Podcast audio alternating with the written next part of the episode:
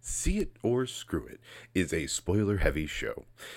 If that's an issue for you, you can currently stream They Live on Peacock or rent it anywhere you can rent movies. If that's not an issue for you, then on with the show. Welcome to See It or Screw It. My name's TJ Davis, he, him pronouns alongside.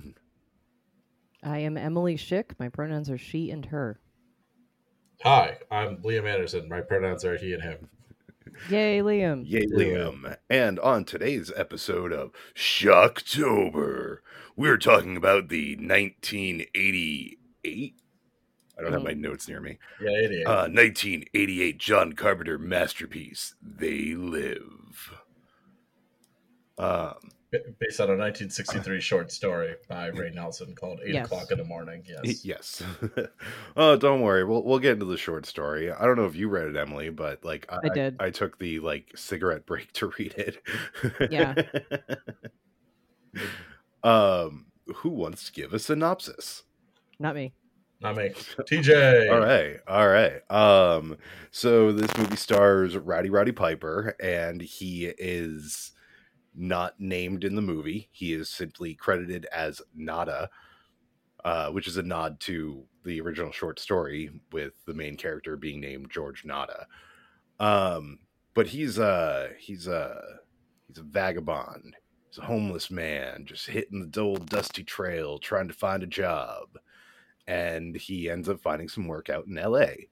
And um yeah, he does some construction, he sleeps in a homeless camp, and while doing that, he ends up stumbling upon a massive conspiracy where we've been infiltrated by aliens to our highest ranks and they are doing everything they can to uh, keep us asleep to their existence. And um yeah, it's got one of the most badass fight scenes in well, most Six brutal minutes long. yeah, most brutal fight Mhm. scenes i- in film history in my opinion. Um and yeah, by the end of it they're fucking some shit up trying to get people to wake up. I think that's pretty much what the movie is. That's, that's it. Yeah, yeah, yeah. Yeah, that's pretty much it. Yeah. um all right so written and directed by john carpenter based off of a short story by ray nelson. Um the short story is again it's it's like a 10 minute read. It's just over five pages long Yeah. and it's not complex writing.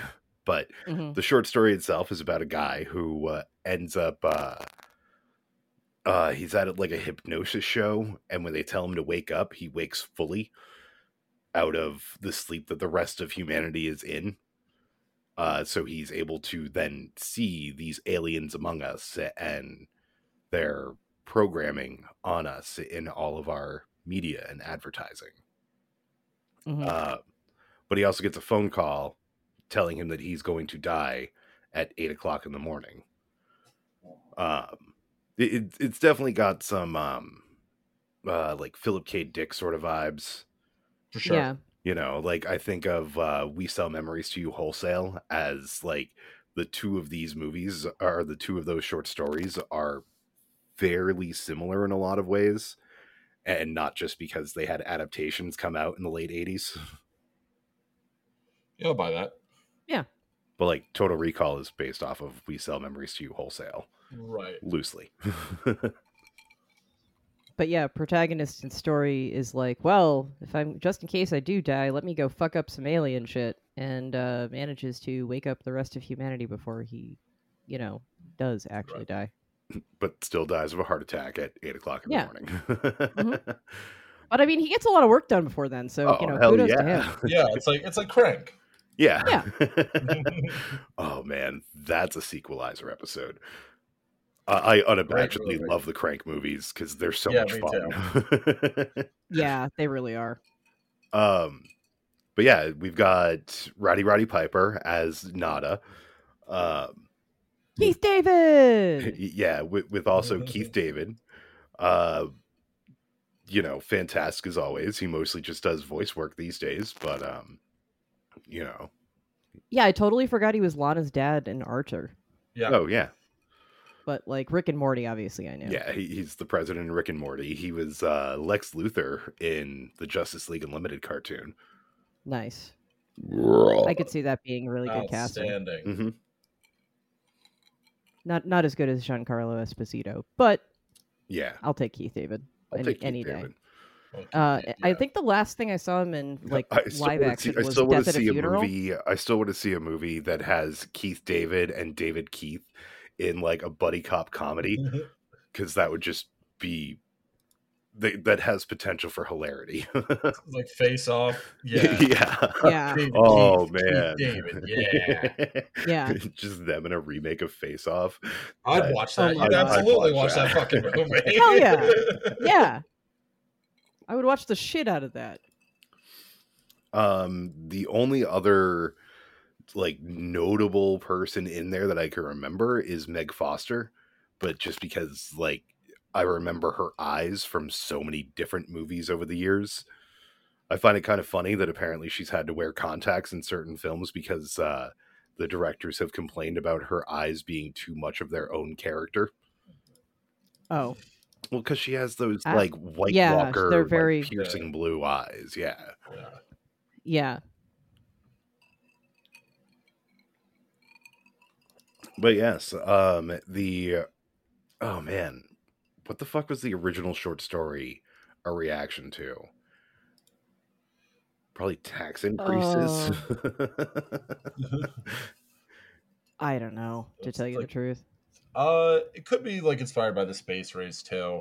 oh That's yeah. possible. and I guess just the space race and and the the thought of like, you know, uh, I guess the '60s would have been a time where you were really paranoid about the Soviets, and the sort of creeping dread of American consumerism was starting to be felt. Mhm. Yeah. And then you have some weird shit going on, like the House Un-American Committee and stuff. Oh yeah, yeah, yeah. It's kind of a modern day witch hunt, you know. Yay. I love how we have those like every couple of decades. Gotta gotta do Red Scare. Gotta do Red Scare every so often. Yeah. Yeah, we're uh we're a super cool and good species. Everything's fine. hmm but I, I honestly like i really love how poignant they live is still today like uh, Yeah. carpenter's yeah. movie you know uh, like it's surprise surprise uh, you know reaganomics bad because reaganomics bad But- Reaganomics. well, I, I, wanted to talk about that uh, sort of at the forefront, which is that uh, it's 88. So we're, we're full eight years into Reagan. Obviously, this starts getting written before that. Um, uh, but, but, but, and they I, specifically I wanted it released before the 88 presidential election, which is why it came mm. out like November 1st, I think. Yeah. I I will say that uh I I think about American hardcore. Yeah, it went on November fourth, nineteen eighty eight, uh, because it didn't want to compete with uh, Halloween four, The Return of Michael Myers, yeah October twenty first, nineteen eighty eight. But I will say that.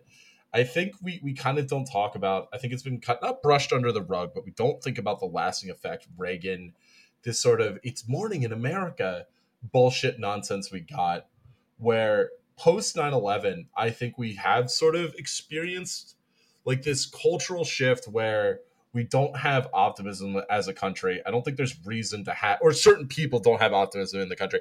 I don't think there's really a reason to have optimism in the country. Like even when donald trump was elected he ran on everything sucks and only i can fix it and then he didn't. And it wasn't like optimistic. He didn't run on like an optimistic message he ran on like a nihilistic one yeah, Yeah. make america think- great again right like the right implication that you know this nation was once great and we no longer are because the democrats have destroyed us Right. Democrats, black people, gay people, whoever you want. Yeah, Um, others But, but I think the uh, the fact that like there is this sort of line in in and it's actually a line from American Hardcore, which is a fantastic documentary if you've never seen it.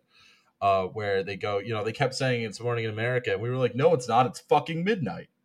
yeah And Yeah. I think we like we sort of have had the Hollywood left has been destroyed, and it's really funny because it's a commentary. I think I think it's a, a commentary on movies and on culture more so than just advertising. I think people kind of like see like this. Okay, it's a very naked like you know. Oh, we're only talking about advertising. We talk about like what are we actually being sold? We're not just being sold like a product. We're being sold a narrative, an Mhm. idea, like a dream, like Right. you know, and Reagan was selling us this idea that it was morning in America and everything was going to be fine. And then what he did was he took a broom and fucked us in the ass, Yeah, Absolutely.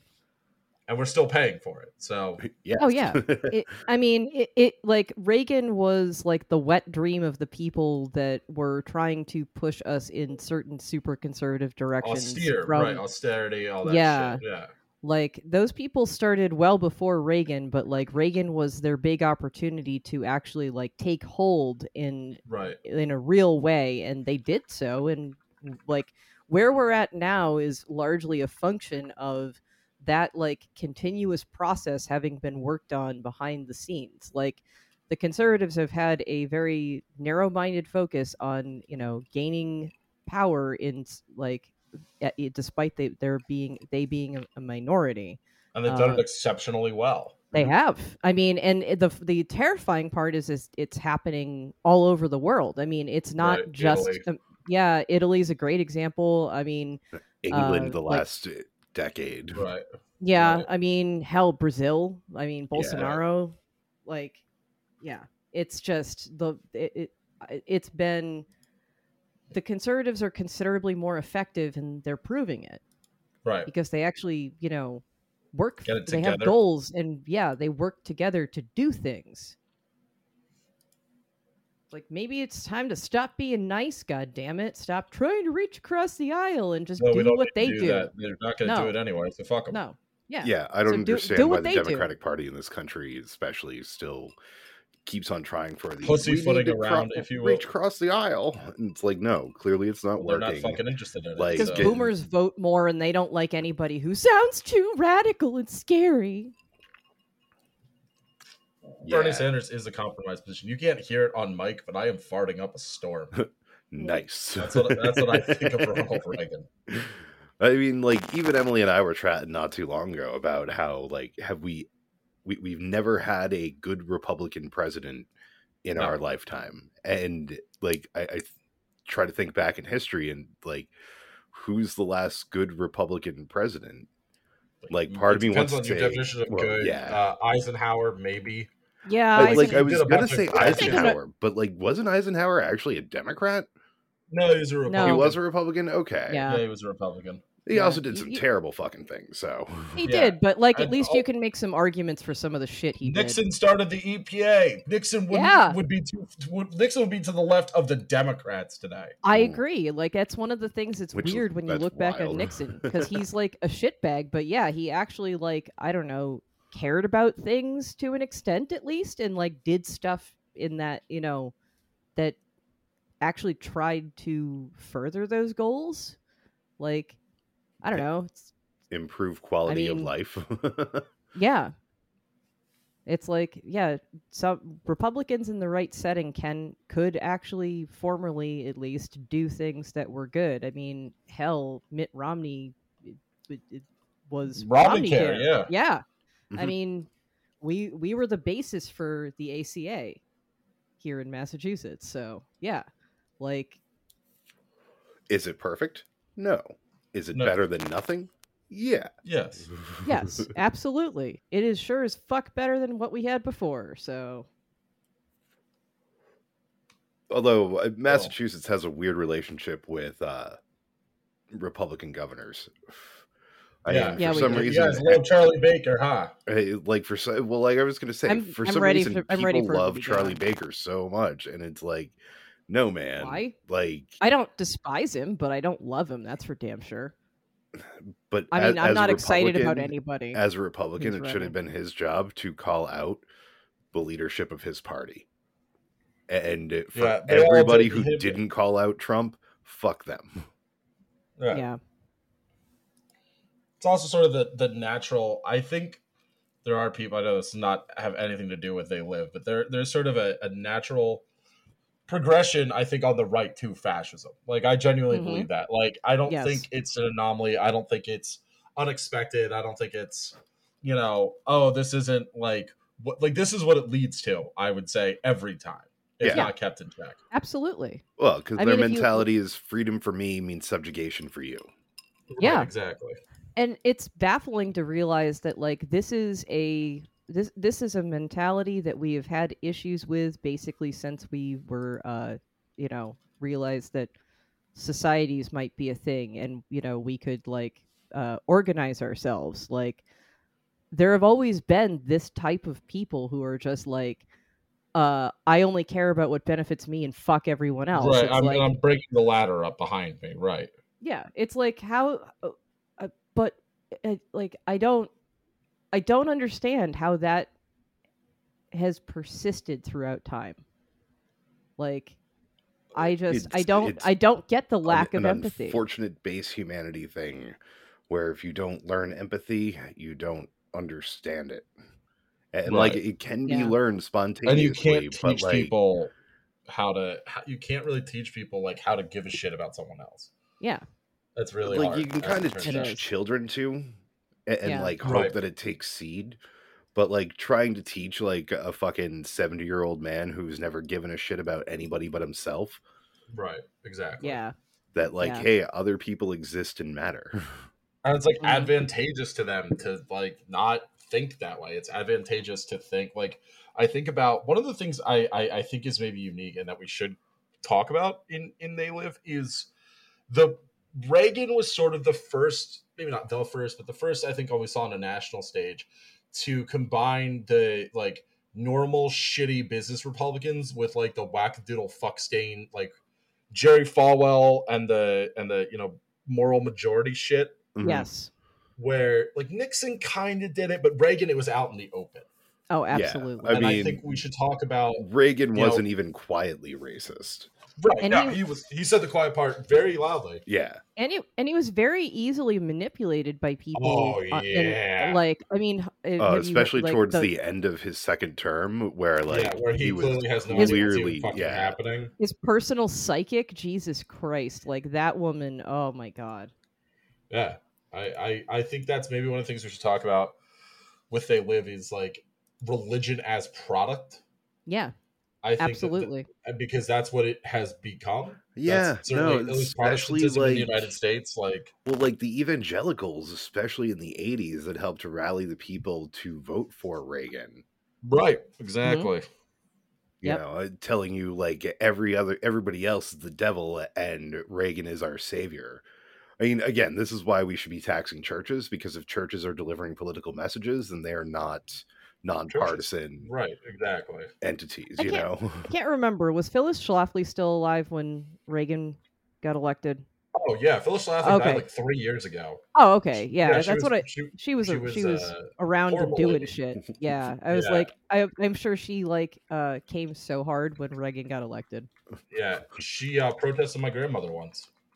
oh i i i sorry, I don't mean to laugh at that, but that's just like My I don't know, grandmother it's kinda cool. librarian in uh, Moorestown, New Jersey, and being uh, a librarian, she basically, if you asked for something, she would stock it. Her reasoning being, they're a taxpayer-funded utility. Uh, they represent the will of the people, even if you Yeah. don't agree with it. right and you know people should have access to that shit. And we're not talking like Mein Kampf, but we're talking Yeah. like you know, and and t- t- who knows? It is maybe Mein Kampf. I don't know. But uh, Phyllis Schlafly was mad because my grandmother basically stocked Cosmo. And Oh. would willingly stock like Playboy. You had to be 18 to check it out and shit, obviously. yeah But you know, she was like, "Well, we can't have this filth being funded by the taxpayers." And it's like, "Well, it's it's being funded by the taxpayers. That's what the taxpayers want." Yeah. And she showed up to the Morristown Library with her little lackeys in tow and brooms because they were going to sweep the filth out of my grandmother's library. Oh, that was just their ride? that's Yeah. how, that was their Yeah, yeah, that was yeah, their method yeah. of transportation It's eco-friendly. it sure is uh I don't you know, know, about i think you that they though. might have gotten the message wrong though because you're not supposed to stick it all the way up your ass like that Use lube. We cannot emphasize this enough. uh lube must is probably a sin or something so got to be drier than the Serengeti here. Sahara. Exactly. Serengeti is a nice plains territory or terrain. I just I just don't know about like checking out a Playboy from um the library though. You kind of like Like, the idea of it though, right? Just like being Like- bold enough to I be like, yes, like- show me some tits. Yeah, you want to be the one who gets to it first, not the one who gets to it when the pages are all stuck together. Oh, Yeah, thank you, it's Emily. Thank you. frozen. You're welcome. you. uh, it's Man Goo Mondays. Oh man, now I'm just imagining like a, a men's group that meets on Mondays in one of the uh for rent rooms of The the lib- library. And Yeah, Yep. it's just a circle jerk. Oh God. the elephant walk is friendly, like a handshake from your priest or your scoutmaster. All right, now that we've gotten way off topic, they Actually, we're not even that far off topic. No, we're really not that far off topic. Yeah. Yeah, I kind of had a feeling this one would get really interesting. But yeah, no, I mean, like, eh, they live, it, like, it- it's, it- you know, I- I wonder how many people lived through the Reagan era and weren't aware because it's like very truly there there was I, I remember the quote keep us asleep keep us selfish keep us sedated and it's like yeah, I mean, that was kind of the goal of the Conservative Party. That was a big thing in the Reagan era. And I think that a lot of that has uh, stuck around, especially with boomers in this day and age. Like, I think that, That sort You know. nihilism almost. Like, yeah, I mean, and I, I, f- I feel Go like a lot of boomers are fairly aware of like the fact that things are very bad politically right now. Um, but even the most liberal ones that I know are like convinced that there's no way the system will fall. And I'm like, um, Hi, have you actually paid any attention to like world history? Like civilizations fall all the fucking we're time. teetering on the edge, baby. yeah, oh, like we're it's like about 40 years fucking overdue. time. Yeah, it's like it's it like it. It may not happen in your lifetime, boomers, but it'll I probably happen in ours. I it and actually I think it'll happen in the lifetime of a lot of boomers personally. But you know, One can hope. yep. yeah, but they have the money to like build their bunkers and just wait it out while we're going like full Mad Max. On Yeah, each but they other. don't. They don't. I mean, uh, they definitely Not anymore. 2008 happened. oh yeah. Oh, that's- yeah, actually, that's a fair point. uh but yeah no they don't they and, and but they firmly do not believe that they need them they they lived through an era when the bunkers were common and i think now and they're nothing like happened. And it sort of, I hate to say made them soft, yeah but like made them believe that nothing concretely bad could happen to them. right Yeah, we- exactly we we had the think- fear of nuclear war, and that never came to fruition. Although Right, we're so like you- teetering on that edge again, which fun. Oh, for sure. Yeah. I mean, I think I think that's it. Is that there's this sort of, I, I I don't think I used the right word when I said like almost like a nihilism, but like a definitely like lack of appreciation about the severity of the situation. agree And I think that does come from like being sort of, well, the Cold War. You know, I lived through the Cold War and nothing happened, so why should I give a shit about this? And it's like, well, it's the trumpets are sounding, man. Like I don't know Yeah. what to tell you. I Yeah. mean, the Cold War got uh pretty dangerously close to hot a number of times. oh More yeah than once, yeah. mm-hmm but they just uh are much more comfortable like sticking their heads in the sand and you know being like it'll be fine it's always been fine and It's it's always like been fine, right? Exactly. And it's like, and well, it's maybe- like yeah they just i mean and uh, like i'm not going to say that living in you know through like the 50s and 60s especially you know as a you know a woman or a person of color would have been like easy but i i think that socially things could be c- considered a lot harder then but like i think uh you know a lot of financial and pragmatic sides of life are, are were considerably easier and they don't they're not willing to acknowledge that No, Like- I, I I absolutely agree with you. I think that's that's part of it. Is that like if you if you look at their narrative, which is essentially like America was better in the fifties because it was like white men hedge money basically. Then Mhm. yeah, you're absolutely right. For you specifically, yeah, because you had no competition functionally. Mhm. exactly You know, you were you were king in the castle, and I think that that I think that sort of if you're not being benefited by politics, I think a lot of people check out or feel as though they're not being benefited. And then you have this sort of, you know, you have like black women carrying the Democratic Party because for them there's still like skin in the game. But for a lot of you know white people in their 20s or 30s, they they're so used to the advantages in life. hmm Uh, and for boomers too, they're so used to being on top that you don't give a shit if the ladder comes up with you or not. Mhm. You just don't care. Why would you? Yeah. You've been on top your whole life. Mm-hmm.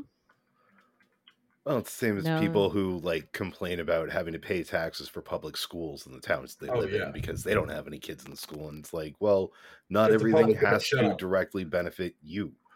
It's Yeah, other people paid us. taxes to have to fund your kids when they were in school, so why the fuck do you get out of it? Like Oh, exactly. it's just so selfish. I mean, uh, like and yeah, I mean, I th- like the oldest boomers are now 76 and it's like all right, hurry up, go, go away, go away. Yeah, Come on. Just keep just keep going. Except keep going. Yeah, I mean, my, my yeah, my my parents are are pretty good too, but like it's it's still like this again, despite the fact that my parents are fairly liberal in a lot of ways, they especially socially, they just don't they they they still don't believe when I tell them that the system's go- going down.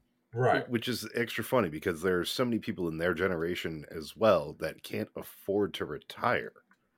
Right. Yeah. And, and that's what sort of boggles my mind is that like boomers will still like this affects you too. You don't have a nest egg anymore. Yeah, I mean, like- but but they fully bought into the idea that if you don't have uh, what you need or what you want, it's because you failed, not the system failed you. Right. Mhm. Which I think is a, a not maybe a uniquely American psychosis, but it it it does always it makes you think just because like they're I think we're one of the only countries in the world that basically treats our old people so shittily. Like we're talking about the only country who treats them poorly, but like this nakedly like naked contempt for old people is I think uniquely American. I agree. I mean, it's uh, America has so f- pushed the narrative of the individual, you know, matters the most uh, so far that we've like, you know, Uh, yeah, you you see more comical examples of main character syndrome in the younger generations because probably because they just have more energy. But it's like, come on, boomers, realize that most of you have that problem too. Right. Like, There's no self awareness because they had it they had it good and now they don't have it good and that's somehow the millennials' fault. Yeah and and i mean and a lot of them do still have it good like way better than like even boomers who lost a significant amount of money there's a lot of them that it's like there's no fucking way that like we would get there the, to the same place on our own like no matter how like unless right. you really lucked into a job that like Or You know, generational wealth, right? like yeah or yeah that like a job that pays you a shitload like i don't know you decided to go into like uh, IT security like 20 years ago. Like you're probably making a shitload of money at this point, but like right. yeah, y- if All you right, didn't so what you're right- trying to tell me is that if I want to be successful now, I need to first invent time travel so I can go back. Yes. I am unironically telling you that. Okay. Yeah. Good luck. or maybe try going forward and hoping that like we figured out that you know uh the value to society is not pure should not purely be based on the monetary value of a job. Manipulating we're gonna- money around is not a real fucking job, investment bankers. We- Yeah, We're going to but tear you know what ourselves is? apart Artist. before that. It's true. Mm-hmm. That's depressing. Yeah. I'd Thanks, love, John Carpenter. You bastard. Yeah, thanks, John Carpenter. I- I'd love to get paid to art. S- Hard same. yeah.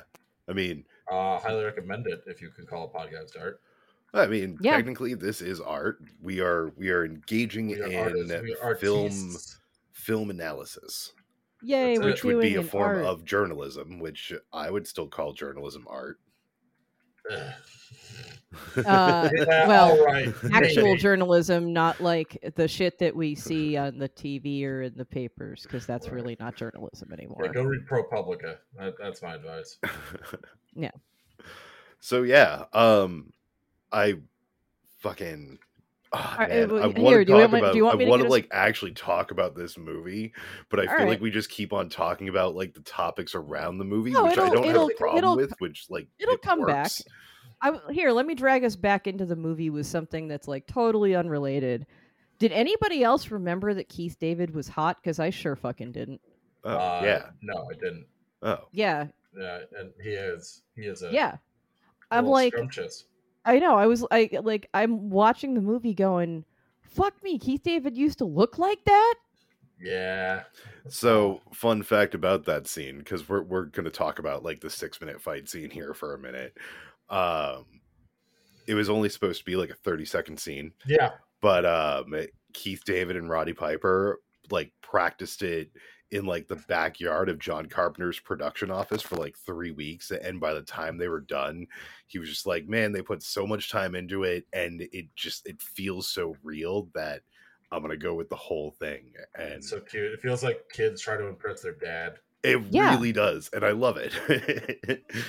but like, yeah, I, it I feels also like love, a real fight. yeah, It does feel like like that's fight, what I love about it so much. Like you feel like everything in it, except for like they'll slightly pull the punches, but like everything in it except for the groin and face shots, they were actually like hitting each other, which, which gives it a lot more of that visceral reality. Sure.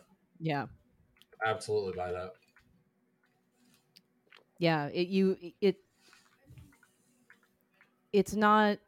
Nothing about this movie feel well. I mean, nothing about the more important elements really feels overly produced in this, and I actually really like And that it's about it. because there's a lot of people that like are like, oh, the effects are terrible. I'm like, well, it's also like a homage to shitty B movies. Yeah. Like, yeah, that too. It can be both. Yeah, like I, I'm. You know, you're you're allowed to play Do around more with than that one kind thing with a movie yeah Yeah. It's uh not doesn't have to be a formula because formulas can be boring. oh, Uh, Uh, fun fact: It is the only John Carpenter movie ever to be the number one movie in a weekend. Like it was, Wow. it was number one for its opening weekend, and then quickly disappeared from cinemas. But it is the only John Carpenter movie that he's directed that had a number one weekend, which just felt weird to me. But I guess there wasn't That as much weird. appreciation for like Halloween or Escape from New York back when they came out, or The Thing. I mean, The Thing didn't get love for like Big 15 Trouble in years Little until China? after. Uh, come on. Big Trouble's amazing, but not everybody is loves it. I love it. you love it, but not everybody other loves people, it. if then other people are wrong. Wow. All right. Well, wrap it up. um uh one of my favorite lines in movie history i've come here to chew bubblegum and kick ass and i'm all out of All bubblegum out of bubblegum. Yep.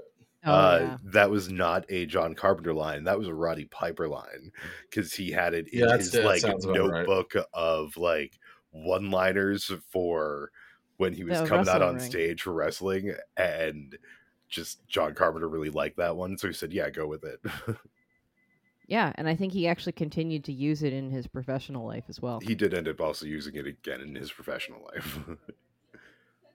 um, uh, Carpenter had wanted Roddy Piper to speak more about the anti Reaganomics message, but being here on a work visa because he's Canadian, uh, he didn't feel comfortable doing. Plus, Roddy Piper actually liked uh, Reagan, so well, Of course he did. God damn it. yeah. Ugh. Reagan smash. Reagan sleepy. Uh, all right. What else we got in this to talk about? Oh, there is like this shitbag guy who's like a guy like George Buck Flowers or something like that, who who's Mhm. like the homeless guy at the beginning who you know ends up becoming like your stereotypical. Well, I would guess that he's silent generation technically, but like fuck you got mine. Yeah. because Yeah. he, he ends up getting brought into the society at the end. I don't know why he's so trusting of them, given that they look like shit by the time they get to him, and mm-hmm. he's wearing a tux, and he's like, "Oh, just bring your boys in, huh? I'll give them the grand tour." Yeah, that's, that's a bit weird. Yeah. I mean, it's really essentially a plot device to get them into the TV studio. You know, Right. And it's not the most implausible plot device I've ever seen used, so, you know. It's fine. Like, yeah, there's a lot of things about this movie that it's kind of funny, like how when he accidentally finds that like hidden room with the the special glasses that allow him to uh, see the aliens and their messages, um, like he's making so much fucking noise. He's presumably like in the room next to where those people are all talking. Like, how the fuck is it that no one except the the blind reverend or whatever actually hears him, and it takes him fucking forever to pick up on it? Like he made way more noise like two or three minutes before that, and it's like everybody's just blissfully unaware. I just love how he like, you know, like a doofus stumbles back into it, Mm-hmm. But then when he comes back for a box of the glasses without knowing what's in there, he, he gives it like th- this like Steven Seagal kick to like get it open and it's like dude you could have like lightly pushed on that wall to open it you didn't have to like it I'm sorry. If you had an opportunity to do a Steven Seagal style kick or like not, wouldn't you like do it just because it would be fun? yeah probably So that's pretty realistic in my mind. Because I totally would too. Uh, all right. I really wanted to talk more about this movie, but I feel like we're grasping at straws already. What else you got, We usually do that. Oh, we got like a full hour with Dan out of uh next week's Shocktober. What's next week's Shocktober? Are you gonna tell me? Or do I have to guess it? Oh, people under the stairs. So check back How next did you? week. How did you get a fucking? Okay, you know what? I'm not. I'm not here to ask questions. Hey, you also have to listen to I, I sort of. I sort of blew my load on getting mad at Reagan. Yeah, I know. I mean, I mean, am kind of feeling the same way. it's easy to What? blow your load at getting mad at Reagan. I think Um, part of it too, though, is something we should we should talk about, which is that how movies, especially horror movies, especially weird sci-fi movies, reflect the fears at like uh, contemporary fears. Hmm And I think the 80s were maybe the first decade where we had like a conscious awareness, at least some people did, of what it meant to just sort of be a consumer. Where that was a, a thing you now took pride in, Right. you know. And, it, and it's not as though people weren't proud of, like, you know, if you lived through the Great Depression and suddenly you could afford a fridge, like, that was amazing and you would be proud of that. But we're talking like conspicuous consumption, uh, I think, is, is, I think a term introduced in the 80s. And I think it, it sort of reflects Carpenter's fear of like just having an economy entirely based, or not, an, but a society just based on consumption. So like Oh, Yeah. pushing I- art I would the actually- margins. I would actually say the first movie that, well, the first major movie that did that for me would be Dawn of the Dead, because I think that, that was like mm-hmm. '79, Yeah, and, and like that. that is like that that entire movie is an zombies in a mall. Yeah, I mean that's pretty capitalism. fucking on the nose. Rampant nose. capitalism. Yeah. but yeah, uh, i- is this also why like the left of Hollywood started just getting weirder because they were like, well, we shouldn't really complain about all this money, but We're gonna anyway. yeah, we're gonna Mm. anyway. which I think is very admirable, personally. well, I mean, I don't think that John Carpenter's ever really been. I think he's more prolific than he is successful. Sure, Yeah, Yeah. I could see that. and I think people maybe conflate the tale. Yeah. Absolutely. I mean, it was really fun watching Studio 666 and seeing John Carpenter have a cameo in it. Uh, plus, I think he did like the theme music for it, which is weird because you'd think it would have been Foo Fighters, but whatever. You'd think, but But hey, man, Yeah, if it was I fun. could get John Carpenter to do a score for my horror movie, oh yeah, you like, wouldn't have fucking heard for heartbeat. my Oh, horror exactly. movie, absolutely. Oh yeah. Oh yeah. Why? Like it's like no, I suck. You do it. yeah. Please, Mr. Carpenter. Please, Mr. Carpenter. Can My I just family have is one dying. score? oh Uh, yeah. Wow, we spent like all the energy being mad about Reagan. Blew our loads on Reagan. Yes. Yeah. yeah. Oh but well. Man, I do. I like. I- I'm just gonna gush for a moment. Like, I love the shit out of John Carpenter, the director. Like, Oh, yeah. it's Oh, yeah. it's hard for me to think of like what my top five is because there's always like six or seven movies at least that are like sort of floating around in there because he's That's the got thing, he's to got some solid fucking films. That's the thing. Mhm. To answer your question. Thank you. Wait, what? It's the thing. Oh, That's the movie. oh, the thing. Yes, The Thing. Um, Yes. Ooh, I like. It's the thing, TJ. It's the thing. I don't know, man. Like, no, it's it's it's the it's the thing, TJ. I'm staying out of this one. It's the thing, TJ. Okay. Now, on our next episode. uh, On our next episode, we finally coup TJ. Hey! Woo! uh, no, because we already gave the preview for our next episode. No, we didn't. Shut up. It's the people under the stairs. All right, fine. Then we coup TJ. Then we All right, continue then you guys can coup me. Okay, cool, cool, cool. Uh, Verdicts. I'm guessing. yeah, That's what you let's do gonna say? verdicts. Uh, Emily, what's your verdict? It's definitely a see it. I mean, like we just got a really interesting, in my opinion, you know, discussion that was deeply about politics and society, and yeah, uh, like that was brought up by this movie, which also just rules to watch. So absolutely see it. Uh, uh, Liam, what, what's your verdict? Oh, uh, Liam muted. So, Ah, uh, hopefully everything's okay. So I guess I'll give my verdict. Yeah, Uh, you go. My, my verdict is a resounding see it. Um, be, because come on, man, like this one is always in my John Carpenter top five. Yeah. I mean, like uh, like I was saying, like numbers float around. Uh, the thing is definitely in there. Big Trouble in Little China, um, Escape from New York, um, In the Mouth of Madness. Like John Carpenter's got some solid fucking flicks, and They Live is always somewhere in my top five. So absolutely see it. totally. Perfect timing. Yes.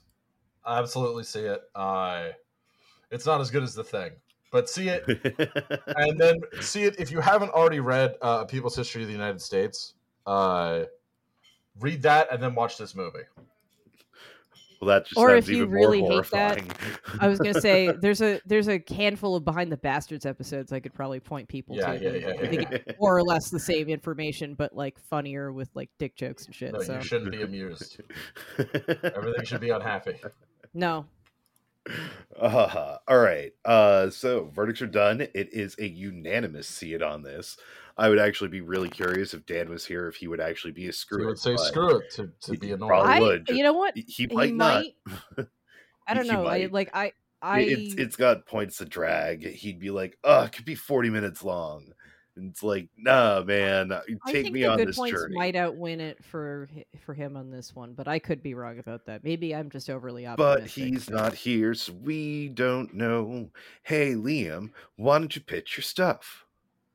You you could have rhymed if you had said shows. Uh, No. Yeah, so go listen to Ten Thousand Losses, Lions Led by Donkeys, and well, there's your problem.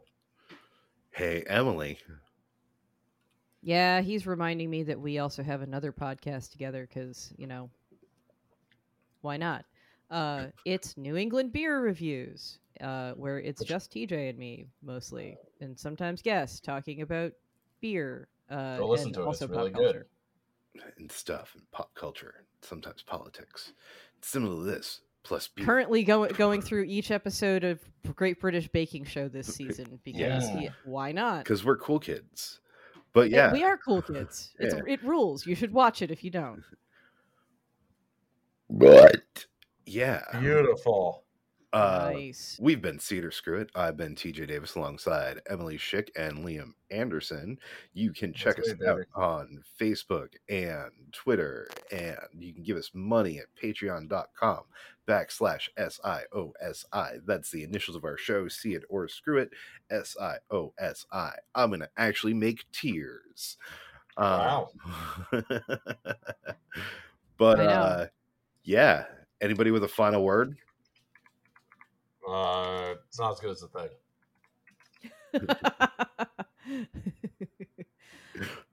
All right, Liam wins. Yeah. Yay, hooray. Good night, All right, everybody. Bye.